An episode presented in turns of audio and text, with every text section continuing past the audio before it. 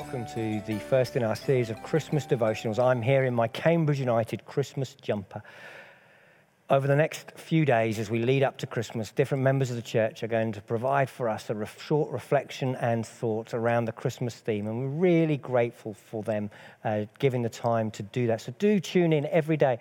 In fact, we put out a devotional every day anyway, but these are special in that they're Christmas reflections from different folks in the life of the church. But as we begin that, I'm going to go into a little bit more depth in one of the key passages that foretells the story of Jesus. In Isaiah, uh, written hundreds of years before the birth of Jesus, we read these words, chapter 9 and verse 1 Nevertheless, there will be no more gloom for those who were in distress. And I love the idea that the Bible recognizes our experience of distress and our feeling of gloom. It says, No more gloom. In other words, we recognize that there is a time where we feel despondent, we feel uncertain, we feel fearful, we feel in darkness, we feel in gloom and distress. But a time is coming when there will be no more, when it will end, when it will be finished with. And uh, he goes on in, uh, in that verse and talks about how something precious will come out of Galilee. And then in verse 2, he says, The people walking in darkness have seen a great light. He reminds us, repetition is a key part of this passage. He reminds us that we've been in gloom, but there is a great darkness. He says, A light has dawned. On those living in the land of deep darkness, a light has dawned. And I think it's important to, to understand and grab that metaphor of the dawn. The dawn is not the same as midday. The sun is not at its peak. There is, it's not that all the shadows have been cast away. It's not that the, there is no sense of darkness. The dawn is the, the glimmer and the foretaste of what is to come. It is the hope and the promise of a growing sunshine. And Isaiah tells us that the day the light has dawned and we want to find out what that meant. But darkness is going to be completely dispelled. He says, You have enlarged the nation and increased their joy. They rejoice before you. It's a time of celebration. He likens it to the harvest, he likens it to uh, the victory of an army. And then he compares it to the experience of the people of God being freed by Gideon against the Midianites.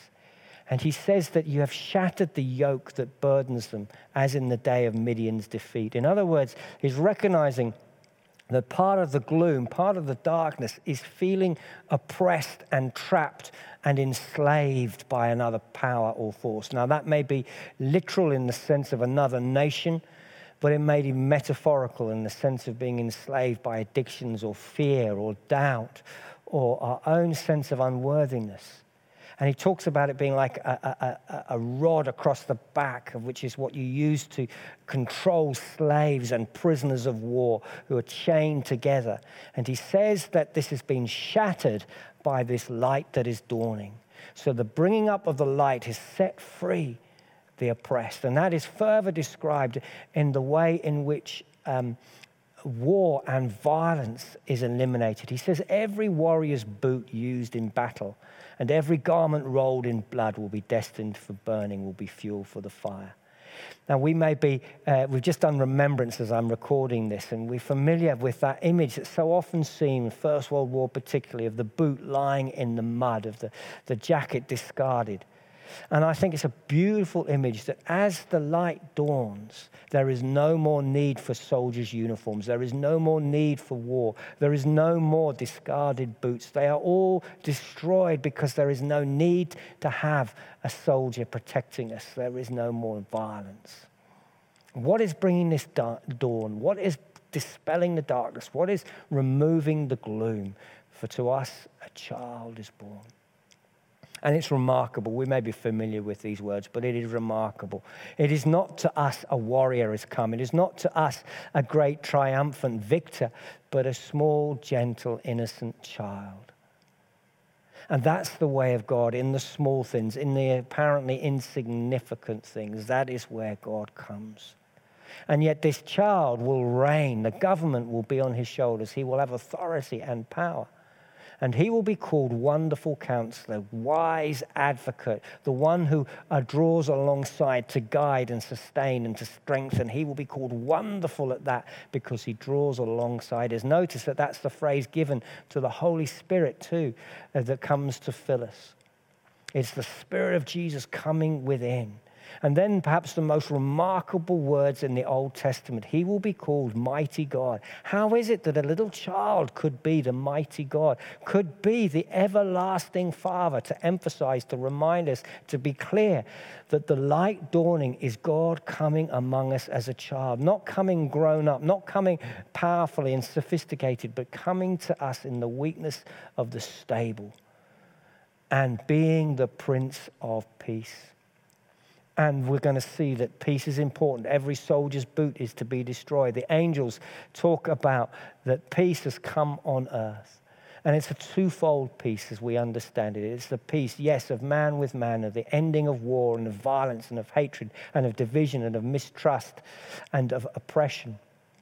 But it's also a peace with God and a freedom to know God and to feel safe in His presence and to gently and calmly know Him and walk with him for eternity without condemnation, shame, or fear. And he says that this new kingdom, that when it gets to sun uh, midday, when the light has fully shone, when the dawn has been fully fulfilled, there will be no end. That the sun will not be vanquished. And that when Jesus returns, he will bring in a new kingdom of everlasting light and he will reign on David's throne and over his kingdom, establishing and upholding it with justice and righteousness from that time on and forever. The child coming is the dawn that tells us that the return of that child as the Lord and Savior of mankind will herald eternal justice and no more sin, eternal righteousness. And he concludes by telling us that the enthusiasm, the energy, the zeal, the, passion, the desire of the Lord Almighty will accomplish this. This is what he really wants. This is what he's enthusiastic about. This is what he's energetic about to bring the light through the child into the darkness, to bring the mighty God on earth as a son that there might be no more gloom. And so we give thanks, and we're going to walk this season with the mighty God who is born in the stable.